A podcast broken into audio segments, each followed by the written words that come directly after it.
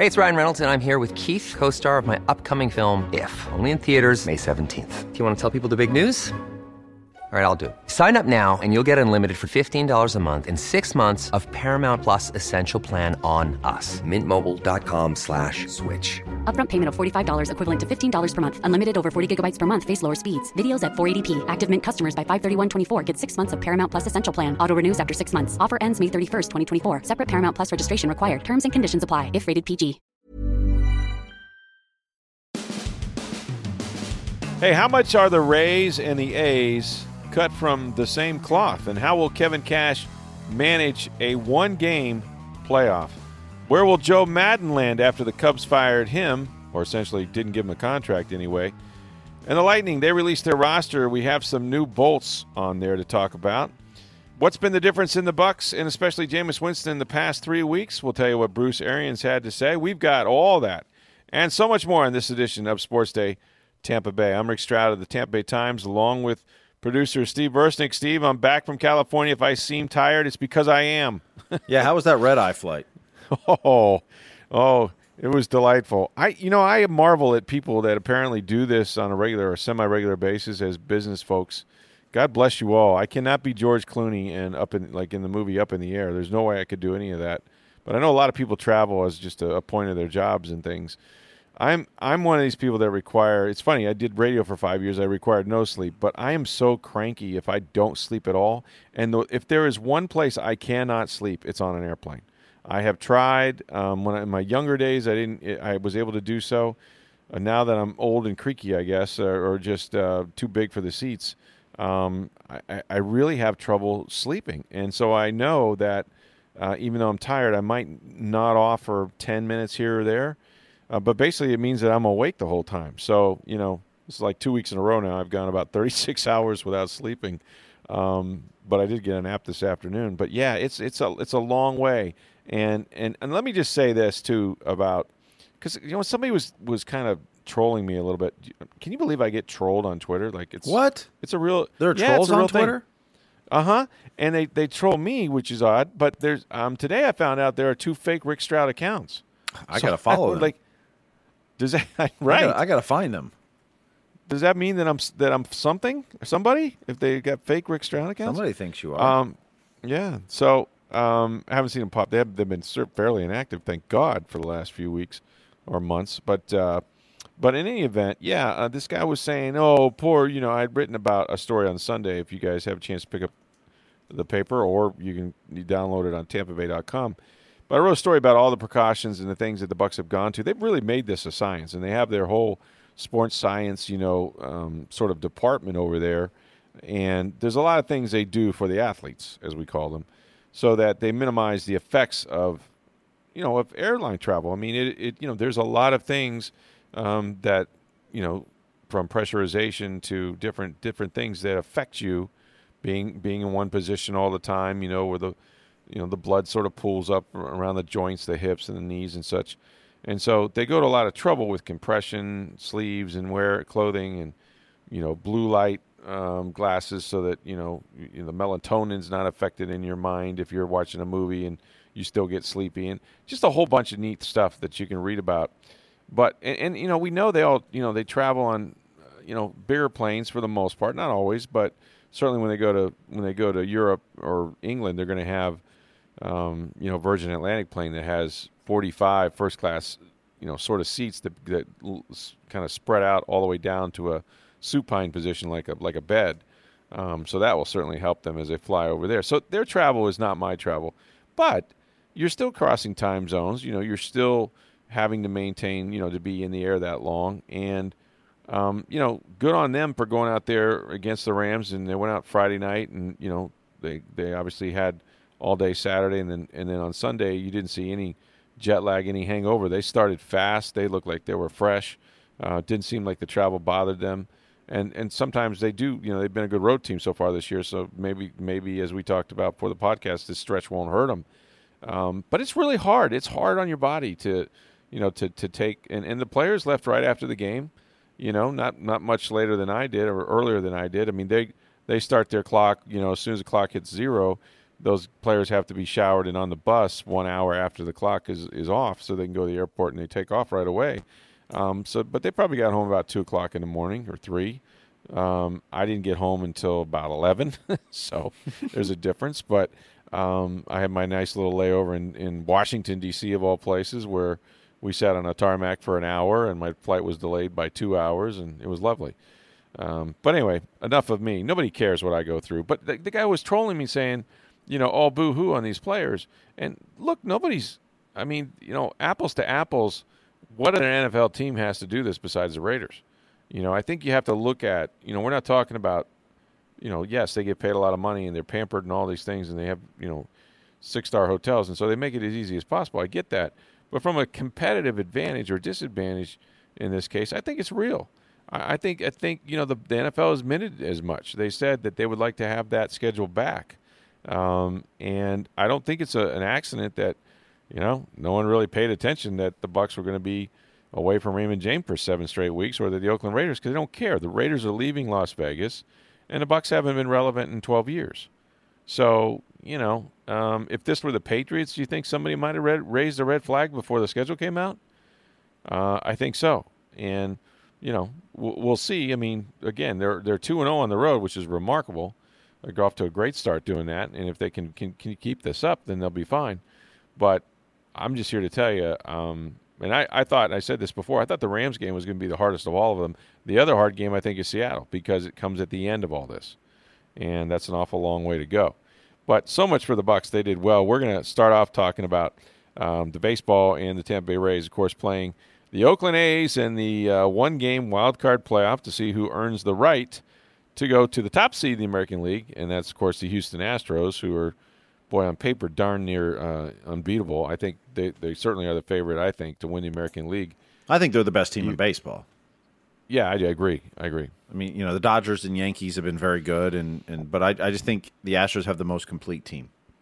Mm-hmm. But do you like and the one game? Do you like pitching. the one game wild card?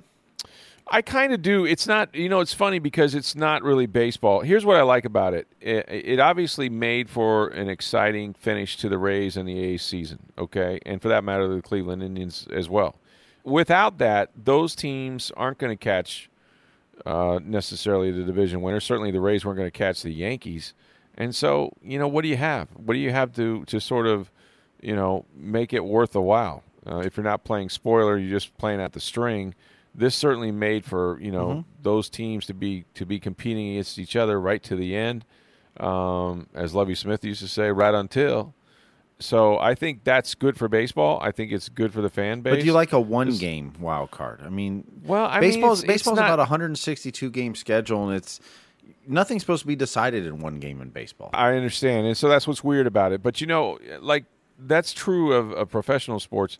But in every other level, baseball is a one game sport. I mean, when you get into these tournaments and things, you might have double elimination, which means you can lose two games before you're out. But if you lose one, you're going to have to battle back, like you know, play 5 mm-hmm. games in four days or something. So, I mean, I'm I'm used to this because that was my life. You know, playing in college, playing you know, playing all those tournaments and American Legion ball and all that stuff. But I, I would grant you that it's it's unwieldy for a major, major league team to say hey, we're going to determine who's the best team with this one game because we know that any one game is a distortion, right? It's a liar for the most part. You have to you have to play a series. You have to play a number of games to kind of determine who's the best. But I think it does add something that baseball lacks. And here's where I think it's good. There is sort of a sameness, sort of a marathon type approach that baseball has in addition to the slow pace of the game because there are so many games, no one gets too worked up about any one loss or win. What's great about it is every single pitch now, every single call by the umpire, every swing suddenly has huge importance in a one game playoff. You know, like it, it ramps up the intensity in my mind. And I think that's good for fans. I think it's good for the players because everybody's dialed in. No one's giving away an at bat, no one's giving away an out and eh, you know, and because it's just one and done, you can throw everything at you know the kitchen sink at each other. You can throw haymakers. You can stand toe to toe and just you know have at it. And I think that's cool. I like that element of it. You know, I think it, it now. Do I want to see a World Series champion crown that way? No, I really don't. I don't think that's the fair way to do it after 162 games. But for what it serves, giving hope to other teams, getting teams that you know that finish strong, they have good records, and maybe they didn't win their division, but they they're deserving. I kind of like it. I kind of like it. But the strategy's different. You got to admit that, right? Oh, it's definitely, it- and you know, one of the things um, that in, always intrigues me with these is how do you stack your roster for one game? Mm. Because by I believe Wednesday at, at one o'clock Eastern, they have to set their playoff roster or their It's just the 25 man now. Twenty five man Been playing with 40 for but a while, right? But it's just for one game, and you get to reset it if you win it and go to the American League Division Series. So, okay. do you carry three catchers?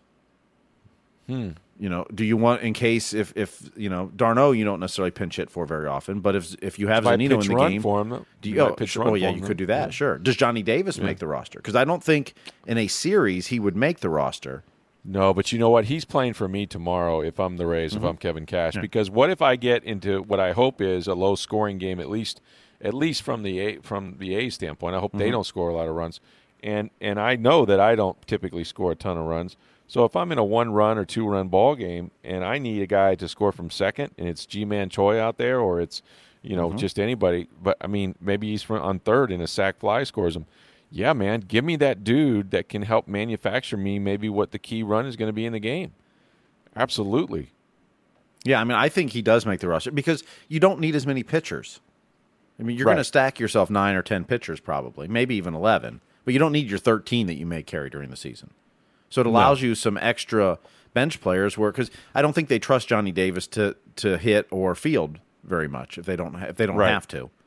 But boy, they Right. like his speed.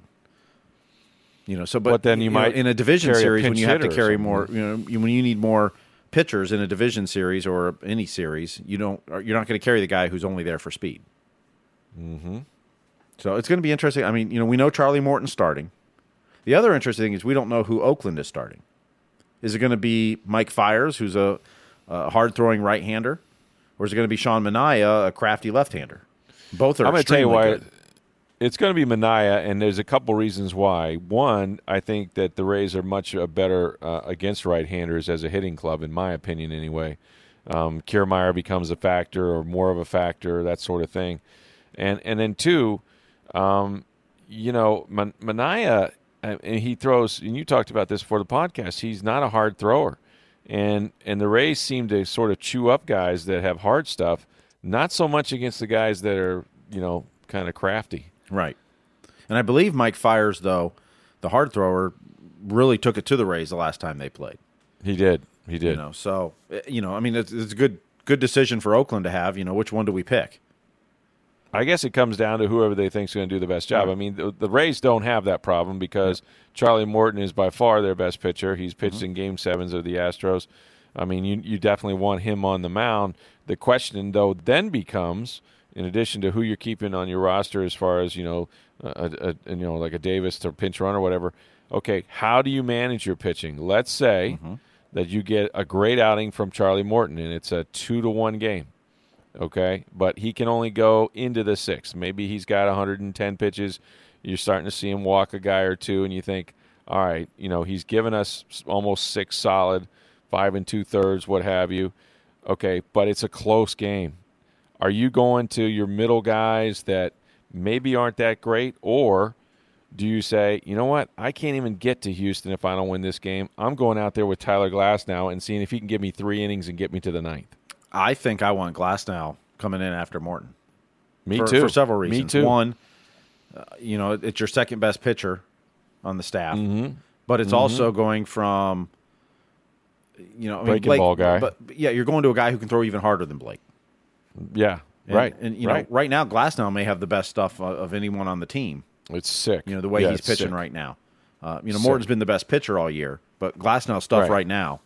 Um, Oh, I, you know, I think you know, yeah, you got a tight game. I want Glasnow following Blake, and then you got your choice of your A bullpen after that. Oh no, You know, if you look, you know, what's the worst case scenario um, if you win the game and you've used up all your, you know, you've got Glasnow can't go, and and obviously Charlie can't go. Oh, boo hoo. You know, we'll figure it out once we get to Houston. You know why? Because we're in freaking Houston. We're happy. That's the whole goal. You know, try to steal a game. I mean, you've you've made a whole season of using, you know, sometimes seven, eight pitchers in a single ball game, well, you just spackle it together because you don't have what Houston Mm-hmm. has. You'd love to have what they have. They got four A plus starters that can go drive you in the ninth inning if some on some on some occasions, and and you just don't have that anyway. So, look, I'm not I'm not going to be upset if uh, you know if I'm a Rays fan and I watch them, you know, empty the barrel trying to beat the Oakland A's. I mean, that's what they need to do. Absolutely. And look, you got Blake Snell starting game one of the DS at this point. That doesn't suck. You know, right? I mean, he hasn't pitched as well as you'd like, but he's still a, a very good option for you. You still got Yarborough and Chirinos unless they pitch on Wednesday. Uh, Right. You've, you've got enough pitchers to get you through. yeah. I mean, the, No, the I- good thing I- the good thing about playoff baseball is that you never play more than two days in a row. It's always you know two days, day off, two days. So Travel, yeah. yeah. So you, you don't need as many starting pitchers per se. And, You need you two get more three, rest for your bullpen, all that stuff. So you know your A bullpen can be used more often than compared to the regular season when you're playing you know Yeah. seven games, which may be seven straight days. There's a couple things that matter when you're playing a one game. Uh, The first one is, and it's not unlike, say, the hockey playoffs, I think, is that, especially when you're on the road, you got to score first. You got to score early and often. I mean, you have to sort of take the fight to them. Now, you know, how do you do that? Well, you know, good at bats help. You got to, you know, hope that you put, you know, put together some big hits early on. But also, and the Rays have been horrible at this. You, you might want to might want to move some base runners. You might want to be aggressive and try to try to get guys in motion. You know, try to steal some bases. Try to try to manufacture a run early, knowing that Charlie Morton's not going to going to be an easy guy to get you know to uh, to get to, and I you know that's that's going to be a key to me. Like you know if somehow the A's jump out maybe Morton it doesn't isn't quite as sharp as he was say his last outing and he gives up more than a couple runs in the first five, um, it's going to be awfully tough coming back with the crowd into it with um, you know without any momentum. I mean you really do need to kind of create your own momentum a little bit. Not that the Rays haven't come back and, and they played the last month in a do or die situation and, and we've seen all the walk offs and even when they trailed by a run or so in the ninth inning they managed to, to do it. They don't have the last at bat though. Remember that. You know, they, they're gonna have to get the last three outs uh, and celebrate on defense before they can win. So um, this is not you're not playing at home and that's the advantage the A's have. So take it to them early. Um, to me, is is going to be the keys. You're going to have to get runners on. You're going to have to get them over, and you're going to have to get them in. Yeah, although you know the one of the things that, that has stopped a lot of Rays momentum this season is is bad base running. I know, You and know, that, so you, that's you got to pick your spots. You, you got to pick yeah. your spots. I mean, I, I think Yeah, you know it probably needs to be called more from the bench, not a player taking it into their own hands at that point. Which is where you've seen Yeah. some over aggressive base running at times, especially when it comes to Tommy Pham. yeah. I was going to say, yeah, little Tommy. Pham. Yeah, we're talking Yeah. about you. Yeah, I mean, you know, and and I, I, I you don't want to take the aggressiveness aggressiveness away from him per se, but you you can't got you- you, can't outs. get a you know. I mean, look, if you if you try to steal a base and you just happen to get thrown out because the catcher made a heck of a throw, great. I mean, uh, Right. that happens, but it's the it's the mental mistakes on the base pass that you can't have. In a they've been a horrible. Yeah, they've been a horrible base running team, and and every like I said, every pitch is it matters. Every out certainly matters. Again, you're the visiting team, so they're going to get the last three outs to try to beat you. You cannot make any mistakes out there running the bases in this in a game like this. Everything is going to be magnified. Well, Misplays. and the other part is look, 10, 10 of the Rays' 39 players have been in the postseason before, meaning 29 have not. Yeah, Now I don't know how many of those are going to make the, you know, the, the one game roster, but you know those mental mistakes can get amplified when it's a player who's playing in his first playoff game. You know that They spotlight can, can, and shine, yet, that you know- spotlight the crowd. I mean, they've sold over forty five thousand tickets already out there, yeah, which is rare. Yeah. and and I don't get. You know what? I don't get as much. I don't get as much about that. You know, experience thing. You know what I mean? Like I and maybe baseball is different. I mean, I like the guy on the mound. Certainly, I like the fact that he's accomplished what he's mm-hmm. accomplished. I think that's a huge edge for him. More because he knows who he is and he's he can quiet himself in big moments.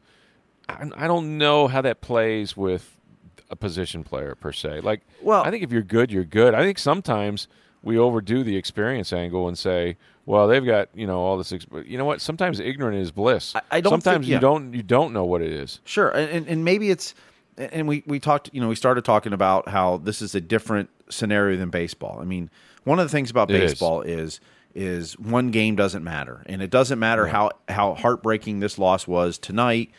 tomorrow's a new day. go you get can- 'em you can tomorrow, Turn the page. right.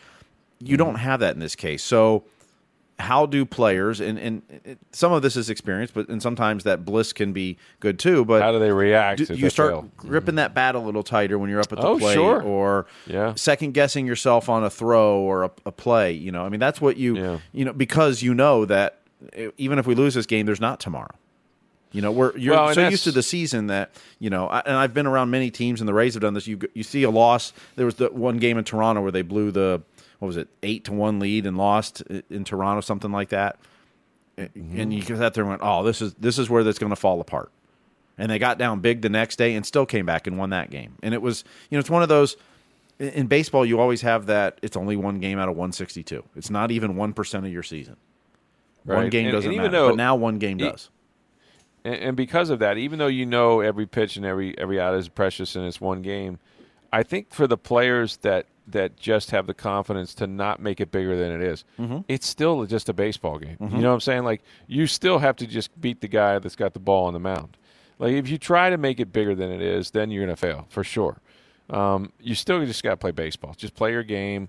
You, you know, you the fact that you've done it for 162 games, you should know who you are in this league, and you know you, you can't put. You got to try to find a way to relax, and and you know go to your happy place, go to your find your beach, find your beach, man. As Gruden would say, have a Corona in the dugout. I don't know, whatever it takes. Have some lime, but uh, but you, you really do need to relax because this is the one sport. You know, it's funny. Um, there is, other than on defense, but there is virtually no sport where you're not rewarded forever. Every sport you can always play harder than the other guy. Okay, you know I can run down every tennis ball. I can pursue on defense. You know everybody can run to the ball. I can hustle uh, various sports, but in baseball, as Joe Maddon used to say, you got to try less. I mean, you really, you know, gripping the bat. I'm here to tell you, does nothing but create sawdust in your hands. It, it does not help you hit a ball. It's just the opposite. Like you have to trick yourself into relaxing, and so it's the one sport that, in many instances, you know, even if you're on the mound and you're like, man, I am going to throw this ball so hard. This means so much to me, and watch me try to hit hit a hundred on this, and you have no command. You have no idea where the ball's going. Um, and so it, you, you really just have to find a way. You know, the trick is finding a way to stay within yourself and just relaxing in those moments and recognizing that it's still a baseball game. You know, so it's a real tricky situation. I like it. Again, I think it's good they've expanded the playoffs. I think it's you know brought a lot of excitement to, to cities uh, every year that may have already known they weren't going to catch the division winners, but but it is different. I'll grant you that. Like the, everything, you can't, you do not want to fall way behind in these games. Uh, even though we've seen the Rays come back time and time and time again down the stretch, you, you don't want to do it. So yeah, all hands on deck, and uh, and stack your roster so that you can create some runs.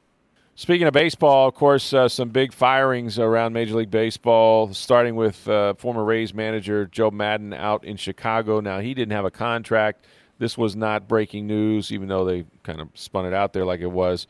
I think Joe recognized when they didn't offer him a deal that this well could be his last year. And, of course, when the Cubs were circling the drain and weren't going to make the postseason, it became even more so obvious. But now I guess there's a you know a place that you weren't sure was going to be available to Joe that makes a lot of sense. An organization he basically grew up in that has an opening. Yeah, the Angels let go Brad Ausmus after just one season out there. Now it was a disappointing season. They, were, I mean, I don't, you know, don't think anyone thought they were going to catch the Astros, but they thought they'd be better than they were.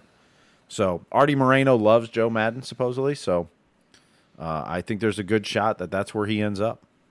We're about to see how much he loves them in terms of dollars and cents. That's for sure. I mean, Maddon was making five million with the Cubs. I don't know if he was going to get that at this stage of his career, going someplace else. But um, you know, I speculated that maybe uh, if Philadelphia, you know, had an opening, which they don't, as we po- at least as we do this podcast, that might be a location. Of course, from Pennsylvania, Clint Hurdle got fired Yeah, in Pittsburgh. In Pittsburgh.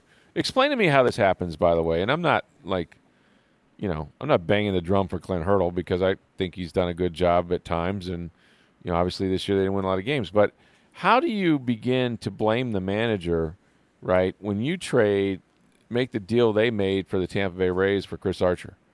Like, Well, how do so you blame GM Joe Maddon when Theo Epstein didn't really I stack the can't. pitching staff in Chicago very well? Yeah, I can't. I can't, and I think I think Theo is more responsible than Maddon was. I mean, you know, for the longest time they didn't have a closer. Then when Kimbrel came, he he wasn't effective.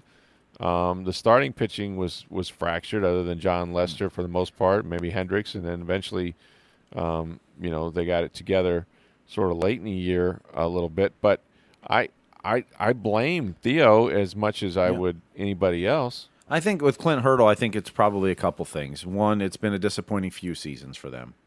That's true. Um, but two, you come out of the All Star break and lose 24 of your first 28 games. Mm. You know, when you were uh, you were competing for the division because I mean you're in a weak NL Central division. Mm-hmm. You know, so pretty much all the teams at the All Star break still had a shot, and then you come out and go four and 24 out of the break, and you're toast. yeah, that was rough. Um, and I can tell you, a lot of teams think he's a pretty dirty manager too. So Oh yeah, Joe Maddon had Oh. issues with him. The Reds have had issues with him. Cincinnati the Cardinals did, have had issues with Clint Hurdle and the Mm-hmm. way their pitching staff and little beanball and some other things like that. So I don't think there's a lot of people in baseball sad to see him out there. Right, and I think too that they got to take a gauge as to whether his message is actually being mm-hmm. received or even followed at this point. You know, when a guy's around, and some that might have been you know the, the, what you saw with the Cubs though I thought was interesting because you saw a lot of over the weekend, a lot of real embraces. You know, and and some comments by Anthony Rizzo and others saying how much Maddon meant to their careers because I think Joe. When Joe's at his best, I think is with a young, developing club you know, one that's not totally veteran laden, that's set in their ways. But you know, him him getting guys to relax, him him getting guys to enjoy. You know, don't let the don't let the process exceed the pleasure. Right, that is so key. And I've said this many times that if I if I had a manager that would you know help me do that, besides my father when he managed me, um, I'd have been a lot more successful because I was one of these guys that kept pr- putting pressure on themselves. And I think what you know Maddon's genius is that he he brings out the belief that's in all these guys that they can play at this level, and then they go out and prove it to themselves. Um, and you know that that was a young, talented ball club that developed, uh, had the camaraderie, had the right message, had the right leader, and believed in themselves and won a World Series and then made the playoffs every year, except this one. And so, I mean, I think he was perfect, and you can see sort of what he meant to some of those young guys that have come up now, and you know, basically made their careers, and and, and he put a ring on their fingers in Chicago. I can't wait to see how the Cubs do uh, with the new manager. You know, there's a lot of speculation out there. A lot of names are sort of surfacing, at least in the newspapers. I saw Joe Girardi was one. Of course, he used to he used to be he used to play for the Cubs. Correct. Uh, yes, I He believe a he ca- did. yeah. He was a catcher. Yes, he there, was. yeah. Yes. So yes. but former Yankees manager, I could see, I could see that phone ringing. You know, I could see people calling him. So it'll be interesting. But it would not surprise me if uh, you know if the Cubs become less relevant. And the funny thing is, and David Haugh wrote this in the Chicago Tribune. It's so true. In Chicago, more than any other place, they celebrate they celebrate the managers or the coaches. Like it's so weird. It's like they had their superstars, right? Nobody's bigger than Michael Jordan ever. Okay, Dick Butkus, um, you know, Brian Urlacher. I mean, obviously the '86 Bears are beloved. A lot of players on that team, certainly Walter Payton, who's passed.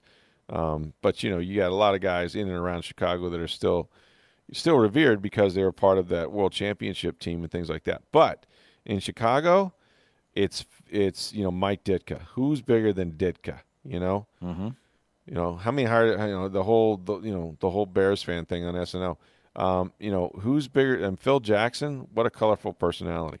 You know they love Phil Jackson. I mean, he brought you know put all those rings on their fingers, and he was you know the Zen master, and and you know he had this sort of aura to him, and and you know there's not been a better. They hated Doug Collins, so there's not been a better basketball coach for the Bulls. Even though I thought you know a lot of guys have been done well up there, but they they love Phil Jackson, and I think the same is going to be true. I really do of Joe Maddon. I think he will be beloved in Chicago because he put rings on their fingers. First one in 108 years. Yeah, I mean, how, How can you that? not be beloved? right. And and he was a personality. You know, he was a guy that you know was engaging and um, you know funny and always great with the media. And and he was he was not just a coach. He was an actual personality. But I do think there's at times in whatever organization sort of a Maddon fatigue syndrome. You know, where uh, it's nice when he comes in and he's making it about himself, and he's at that point he's deflecting from the young kids who are struggling. But then when they get really, really good, now he's doing the same thing, and everybody's saying, "Oh, look at Joe Hogg in the spotlight," you know. So eh, same guy, just different parts of his Hiring for your small business? If you're not looking for professionals on LinkedIn, you're looking in the wrong place. That's like looking for your car keys in a fish tank. LinkedIn helps you hire professionals you can't find anywhere else, even those who aren't actively searching for a new job but might be open to the perfect role. In a given month, over 70% of LinkedIn users don't even visit other leading job sites. So start looking in the right place. With LinkedIn, you can hire professionals like a professional. Post your free job on linkedin.com slash people today. program and the players, you know, growing older and more experienced and, you know, a sense that maybe they're tuning them out and that's why they're not playing well. Um, but yeah, Joe Joe will be just fine. Joe's going to end up someplace good and get paid plenty of money to do it for sure.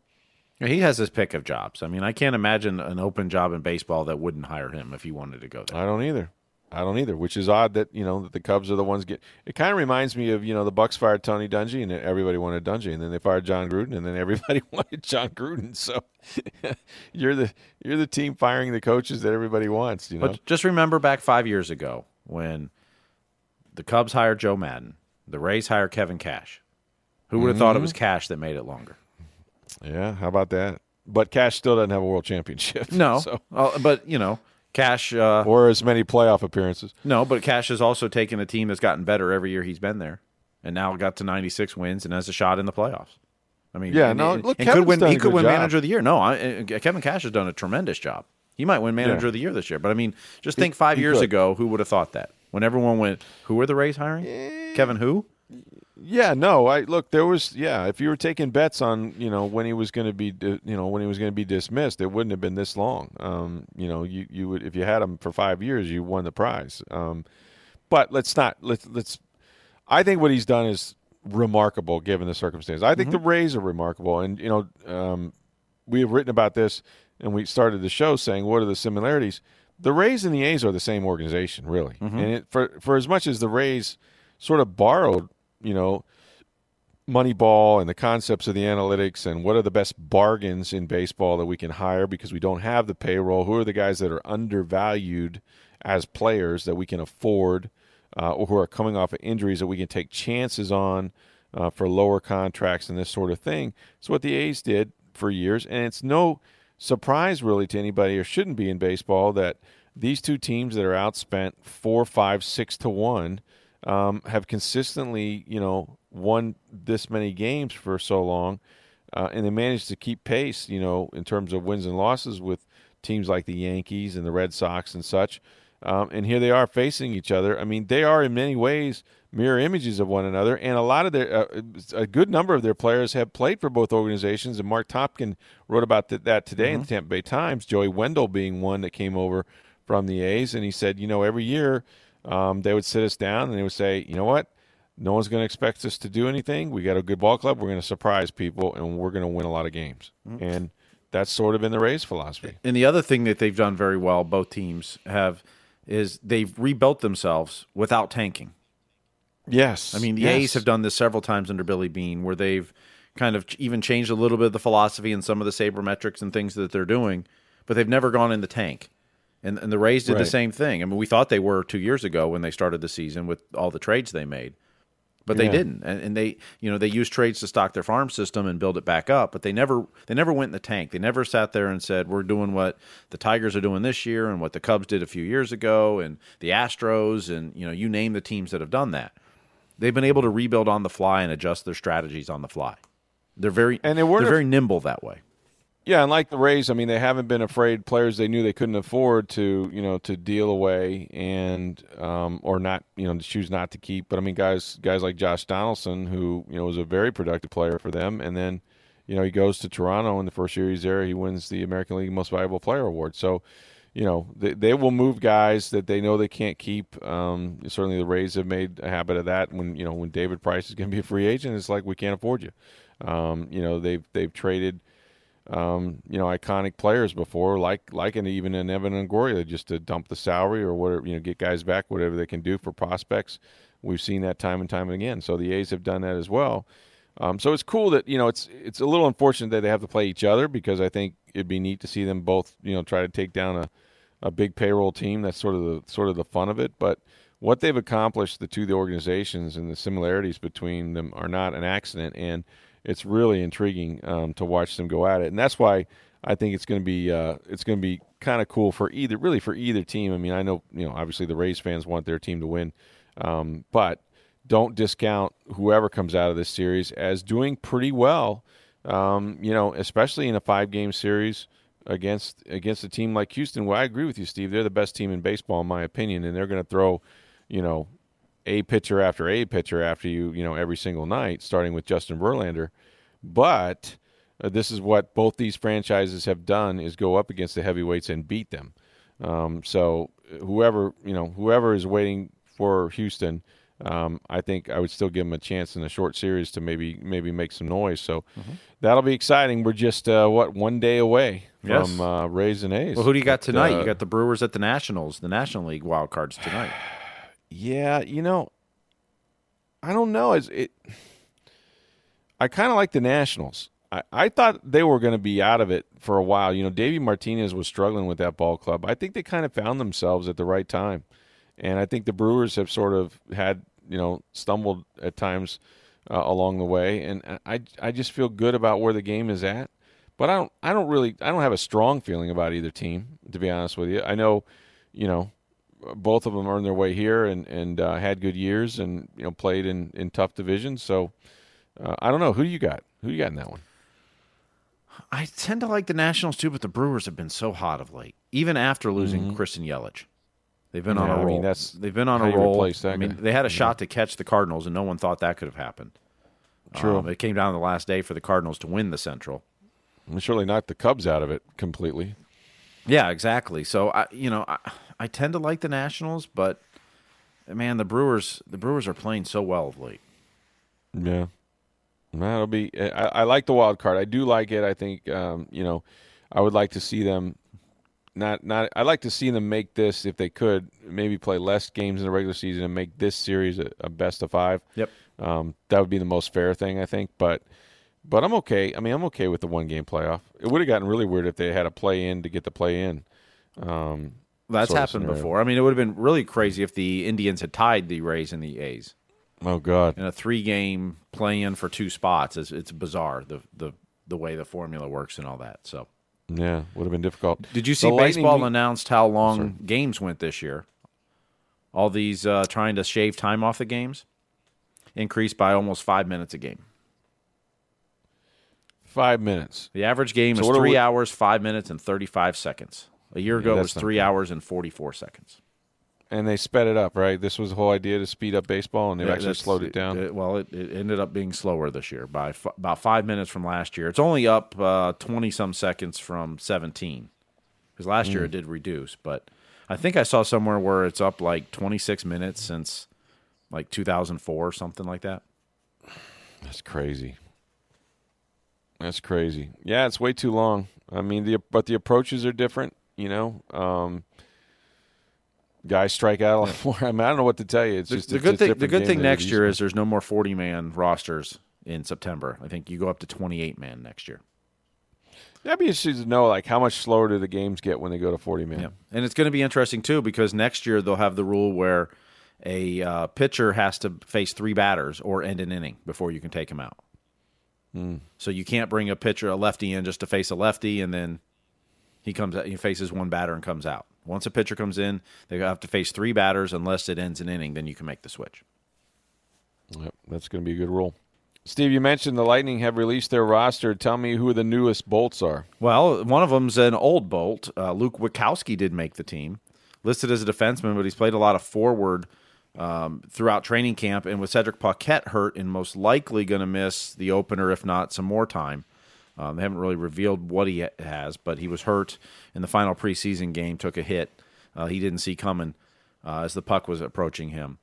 So Witkowski's probably going to be on that fourth line with with Pat Maroon, and uh, so that adds some some grit Pat Maroon and, and Luke Witkowski are two guys you don't want to mess with. I mean, if the Lightning mm-hmm. thought over the last few seasons that they needed to add more tough guy muscle and, and not mm-hmm. not necessarily fights per se, but guys that can sit there and say uh, Kucherov's off limits, don't mm-hmm. even think mm-hmm. about it, or Stamkos or mm-hmm. whoever. Um, you added Witkowski on this roster and now Pat Maroon as well. Uh, you got two guys like that that aren't gonna aren't gonna take that for them. Um, Carter Verhaeghe makes the roster. He led the American Hockey League in scoring last year for Syracuse. Uh, so mm. he gets his shot at the roster. And Gemel Smith makes the roster, who uh, last year played, I believe, with Boston and Dallas. He's got 80 games of NHL experience. Really fast guy. Uh, will play on the fourth line. And uh, so the guys who didn't make it that were sent down, Danick Martel cleared waivers. He's going to Syracuse. Alex Volkov has been sent to Syracuse, and Luke Schenn has now been put on waivers. And if he clears clears them, he'll go to Syracuse as well. Luke Schenn was a defenseman they signed from Vancouver. And my guess is, had Shattenkirk been available earlier, they maybe don't sign Luke Schenn. I mean, they signed Schenn initially early in the offseason as kind of a seventh defenseman for the team. And then Shattenkirk became available just a few weeks ago. So then, you know, you go, hey, we really like Shattenkirk, so we want to bring him in. At that point, Luke Schenn kind of became kind of the odd man out, especially with Witkowski. And if you've seen Witkowski play in the preseason, if you remember him playing a few years ago, he looks completely different. He is thinner. He is faster. He's really worked on his skating. Um, mm. He looks like a different player. He's not. I mean, he's still tough and, and and that, but he looks completely different. I mean, he's changed his his game and his workout regimen and his diet and everything else over the last few seasons, and he looks completely different. He's not the same Luke Witkowski if you remember a couple years ago. So the Lightning open their season on Thursday against the uh, Florida Stinking Panthers. Uh, this is my favorite time of year. I mean, you have the convergence of three major sports. Uh, you know, of course, Major League Baseball getting into the postseason now. We're a month into the NFL season, and then of course the start of the NHL. I mean, this is. Uh, you know, this is really one of the best times of the year, in my opinion, uh, for college sports. Football's college right football. here too. Yeah, is right here, and we can talk a little bit about that quickly before we get to the Buccaneers here in a minute look, I'm I'm on the road. I don't get to see all these games. I, I did see, you know, it was, it was, a bunch of stinker games, quite frankly. I mean, game day was at Nebraska to see Ohio State just destroy Nebraska. Um, so that that really wasn't that interesting. And I thought the the most you know most interesting game was North Carolina really had Clemson on the ropes, and Mack Brown goes for two at home, which I still think was probably the right call. I didn't like the play. Um, but they managed to, uh, you know, to escape North Carolina. Clemson wins probably to cost or has cost them uh, some spots, I would think, in in the polls. Yeah, Alabama but, passed them in uh, the polls. Yeah, so I mean, outside of that, you know, there wasn't a ton of games. Northwestern kind of played a tough game against Wisconsin. They finally prevailed. There wasn't a ton of games that I was that interested in. However, when I saw the score of USF getting thrashed by Southern Methodist, uh, first of all, I wasn't surprised. SMU is a great you know great team. I think they're really good. They they took TCU and um, they can score and all that. But my first thought was this has got to be really circling the, the wagon. The buzzard's got to be circling around Charlie Strong right now because you know you, you compound it with what how they finished last year. Uh, the fact that he made these changes on his coaching staffs, particularly with Kerwin Bell, it's just not working. Right? He's he's used both quarterbacks. He's exhausted that and this team is not responding. And it's one thing to go to lose to Wisconsin, you know, which is a, at least a, a strong, you know, Power Five team that may may likely find themselves, you know, in the Big Ten championship game and perhaps maybe even beyond. Who knows? But it's a totally different deal to get thrashed at home like that. I, I just got to believe that people have their eyes on this. Um, Mike Kelly, you know, the AD over there. I mean, everybody's got to be wondering if Charlie now – is truly the right guy for this program. And you know, I know he didn't want to answer questions about his job security. Who does, right? But this this is there is no evidence that this is going to turn around. Yeah, I mean that was you know look if you live on Twitter, which a lot of us do when when you're in the media and stuff. I mean, there's a lot yeah. of people calling for his head now. Not necessarily the people in charge, but just you yeah. know that this isn't working, and mm. you know the changes haven't worked, and you know this team this team is not where you expect them to be. I mean, they're supposed to be competing with UCF and Cincinnati for the East Division of the AAC. You're wondering how many games they're going to win at this point. Yeah, and I, I don't have the answer to that. I mean, it's it's not going to be many. I can tell you that. Now they'll probably take out you. Well, they got UConn this week. This, yes, UConn, and, and the game time has been moved up. It was initially announced for a seven o'clock start. It's been Announced moved up to a noon because of uh, this uh, mosquito-borne uh, disease up there that is causing issues. And they're taking precautions, and those mosquitoes tend to be out at dusk and dawn and overnight.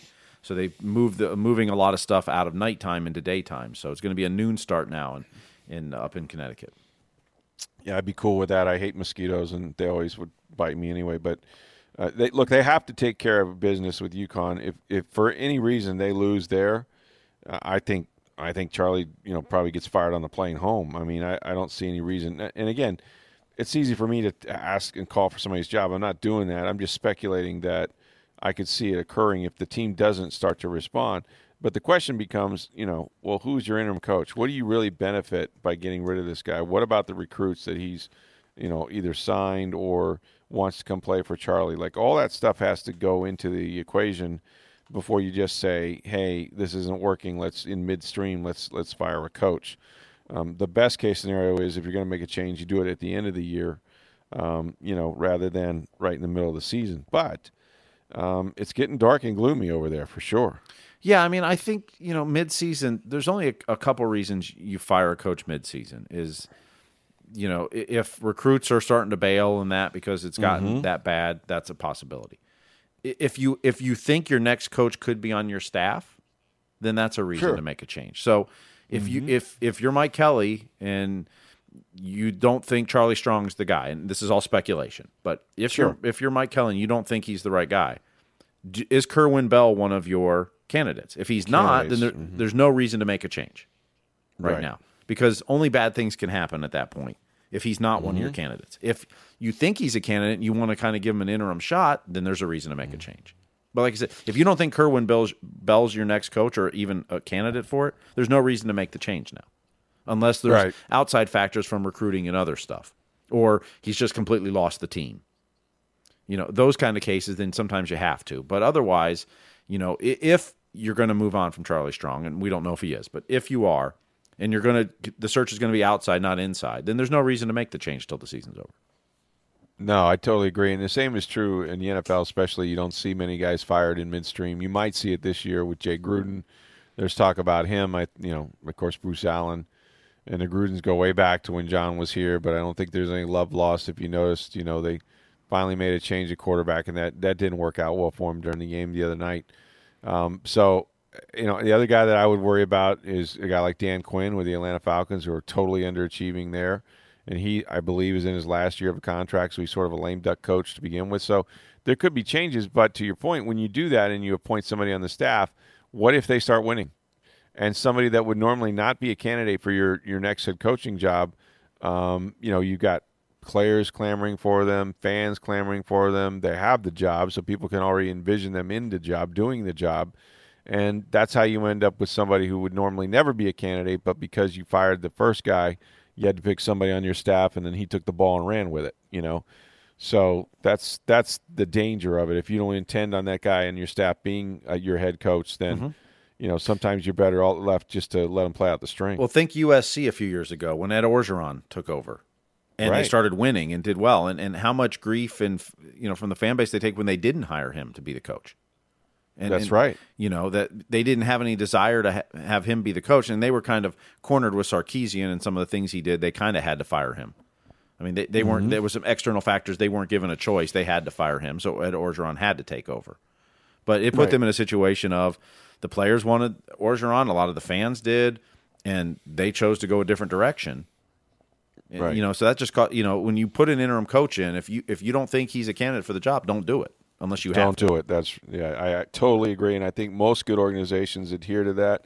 We'll see. You know, I don't count the Redskins as a good organization because I think their owner is toxic, and I think their GM is terrible. Um, but you know, what do I know about football? Um, but I, I don't see that that lasting very long, and I'm not sure they have anybody on the staff that's going to go in there and and uh, you know and really help them out. As far as the Bucks go, some news. Uh, you know, with the Tampa Bay Buccaneers. Ryan Smith uh, has a roster exemption. Remember, Ryan Smith was suspended four games for PEDs, the defensive back that's been here for a number of years. So what they can do is he can practice. He's back in the building. He can practice all week, and they have until Monday where this exemption runs out. They either have to uh, activate him, put him on the active roster, or essentially release him. Um, because he'll, he'll have to become part of the 53 man. So you ask yourself, okay, well, who who's not going to be part of 53 man? I, I, don't really know. A lot of that depends on injuries. Speaking of injuries, poor Jack Cichy, who this poor guy cannot, uh, you know, prevent missing some time. Of course, he's had back-to-back years. His last year at Wisconsin, and then of course last year with the Bucks, uh, you know, torn ACLs. Um, he's come back from that. I didn't see the replay just yet, but apparently see had rather gruesome sort of uh, distortion there of his arm or shoulder. Uh, and, uh, you know, it turns out, and I'm surprised by this based on how everybody was describing it, that but that he's only going to miss between two, I think, and four weeks. Or, that that surprises that me. That surprises me. Yeah. I thought it was going to be yeah. much more. I think it's actually I think it's a minimum of four. My bad. I think it's a minimum of four weeks. But even then, that looked like you know from what people describing it looked like a season-ending type injury. He's tweeted about it thanking people for their you know for their thoughts. He's a really good kid and he, he's a really good player. He just has had such bad luck, even you know coming out of Wisconsin and um, you know coming back in nine nine months from that ACL injury and, and jumping right into the preseason and being really one of their top special teams players and a guy that you're not afraid afraid to play on defense, you know as well. So. Um, that's the deal with Jack Cichy. I wanted to talk about, you know, there's some, finally, some people are waking up nationally a little bit, and, and of course, it starts locally with us as well, to what Jameis Winston has put together these last three weeks. And of course, we saw, you know, after last week's collapse to the New York Giants up 18, um, they get the ball back with, you know, you know, just about a minute or so to go, and he hits the big shot play to Mike Evans, and, you know, then all calamity strikes uh, through no bad decisions of his own, I don't think. But you know, they wind up uh, missing the game-winning field goal, and okay, they lose. But he had an outstanding game. You know, interception notwithstanding, and of course, he threw another interception on Sunday, which could have become very costly and did lead to points. But Winston, you know, in the last three games, you know, he has lit it up. I mean, the guy's thrown for nearly a thousand yards, and he has got eight touchdowns and only two interceptions, and and to my word, you know, should be should be three and zero oh in those games. I mean, really, he should be. Um, you know, not a spectacular game in Carolina. Managed the game, didn't turn the ball over, 200 something yards. But the last, you know, two weeks in a row, I think he's thrown for about 380, 385, somewhere in there, and you know, seven touchdowns in the last two weeks. So he is playing at a high level. And finally, some people, Nate Burleson on Good Morning Football, and some others have started to take notice that you know Jameis is really really playing well. I think, and he's done this in stretches, but I think it's the best I've seen him in three weeks um, for pretty much his entire career. I mean, he looks he looks in command. He's making good throws for the most part. He's making good decisions. There's always that little blip here and there, um, but I but I really do think that maybe we're starting to see what the impact of Bruce Arians and the offense and and just really the maturity of him at age 25, growing up in this league, having experienced all that stuff, has to be helping him now on the learning curve. And uh, so, you know, to me, Jameis Winston could win Player of the Week. Um, he's certainly capable of doing that. Of course, Shaq, Shaq Barrett probably should win Player of the Week on defense again after what he's accomplished. So a lot of uh, interesting things going on about the Bucks and but Jameis, you know, Jameis has done very well, but I'll I'll give some kudos to Todd Bowles on that. I and, agree. look, yeah. Bruce Arians has said all along that you know Jameis is the guy. Jameis is the quarterback. If he's just not down 21 points and having to throw the ball over the field, it helps. Yep. He'll be much better. And and they've got mm-hmm. now. Um, you know, it's not. I'm not taking away from Jameis and, and Byron Leftwich and the whole offense what they've done because they've gotten out mm-hmm. to quick. You know, they got out to such a quick lead in L.A. and that yep. really helped them. Um, yep. you're, not, you're not chasing points. You're not coming from behind. Um, sure. You know, but that's what Bruce Arians has told us all offseason that if you're not down 21 points your decision making is different. Your your yeah. your you, how you're throwing the ball and what you're doing is different. You're not trying to force throws because you have to, and so right. he's playing a much better game when they're in games instead of tra- trailing from behind and trying to play catch up. Absolutely, and they've you know they've been committed to the run game, and, and of course you know if you're if you're out of the game, you got to abandon that and throw it a lot. I thought that Sean McVay got very impatient Um, even though I understand it, he's down 21 to nothing, but I, th- I think he could have run the ball more in some situations where he threw it 63 times or something like that. I mean, it was an insane amount of times. Yeah, I But, think yeah, I think uh, Jared Goff had the third most yards um, in a loss ever. Yeah, it was. I know. I think it was the most completions in an NFL game, if I'm not mistaken. I mean, the guy was just, you know, he was just on fire. So he can certainly play, but yeah, I, but I still, you know, I, I think the running game has helped Jameis because it helps the play action, and when you can come out and run play action, you know, but he get when he got a lot of good matchups yesterday that that he took advantage of. I mean, they obviously were doubling Mike Evans. You know, Chris Godwin goes off when he gets single coverage, and he threw some nice balls with anticipation in there to, to Godwin. He had an enormous first half, and you know finished really really strong as well. And then of course we mentioned the shot play to, to Mike Evans, who was the one time he wasn't double teamed. That I thought there was like two snaps they may not have double teamed him, and then you know Byron Leftwich is yelling, you know, alert zero, alert zero, which is cover zero, meaning there is no you know there is no deep safety. It's just man to man across the board and he made one inside move and then you know got behind the defensive back and a great throw by Jameis, just a big time play. So, you know these guys, I mean they're playing at a high level, and I, I think Winston might be playing his best football that I've seen him in years. I know he's put together good runs like this, but I really I think there's a different set of you know sort of confidence about him. His coach has his back. Uh, he's in a good place. He's in a really good place mentally. And look, he's got a ton of weapons. You know, Chris Godwin's been great. Evans has been great. I think they can get more out of OJ Howard. Brate had a touchdown, and Ronald Jones Jr. is the most most improved player in the NFL. You know, I mean, the guy's averaging the last two weeks 5.7 yards a carry. So, you know, look, I love Peyton Barber, but if I'm a Bucks fan or a coach, I want to see some more. I want to see me some more of Ronald Jones, who's catching the ball, running the ball, running hard, running smart, staying in bounds late in the game to to milk more clock. I mean, just you know, he, he looks reborn, and so good for him, and uh, and and obviously good for the Bucks. But but watch Winston now if he puts together another big game because they go into New Orleans, where if they beat the Saints, they will be atop the NFC South for the first time after you know going into the second quarter in, in some time, and uh, you know that that's going to be something to watch. I mean, Teddy Bridgewater's managed to win two games. That defense has really been the ones that have managed to win it.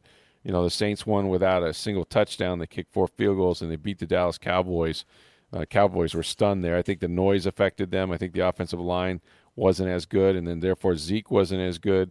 So it was interesting to sort of see how that all played out. But man, a lot of a lot of road teams won yesterday. Of course, the Saints were at home.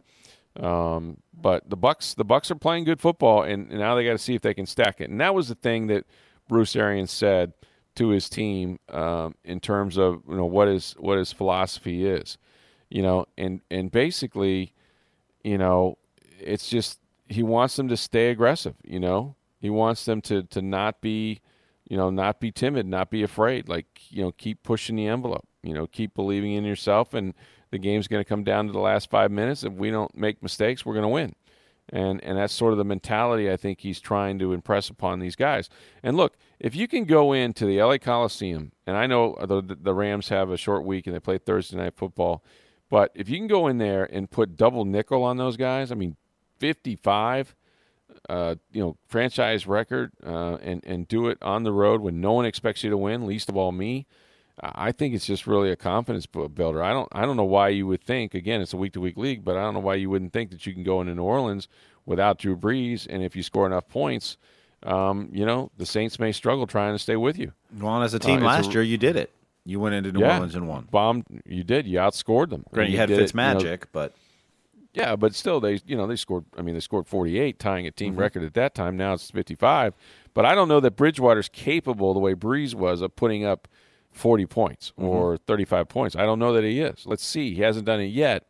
But again, it'll be a very, very good game, and, and certainly the Saints are playing well on the top of the division. But a lot at stake. All of a sudden, Tampa Bay uh, has something to play for, and that's first place in the NFC South. So if Jameis Winston can keep at this pace and keep the arrow going up and not have a fallback like we've seen in the past, he could put together one of his best years ever.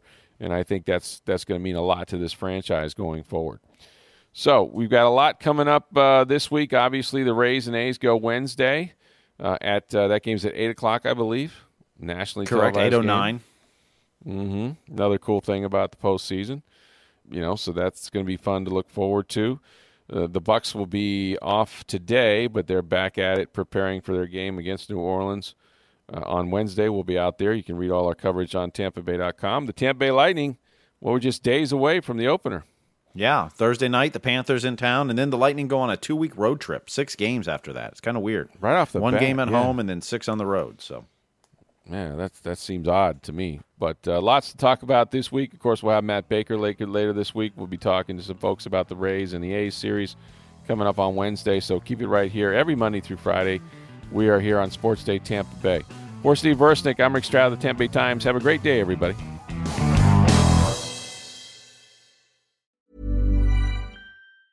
Mom deserves the best, and there's no better place to shop for Mother's Day than Whole Foods Market. They're your destination for unbeatable savings, from premium gifts to show-stopping flowers and irresistible desserts. Start by saving 33% with Prime on all body care and candles. Then get a 15-stem bunch of tulips for just $9.99 each with Prime. Round out Mom's menu with festive rosé, irresistible berry chantilly cake, and more special treats. Come celebrate Mother's Day at Whole Foods Market.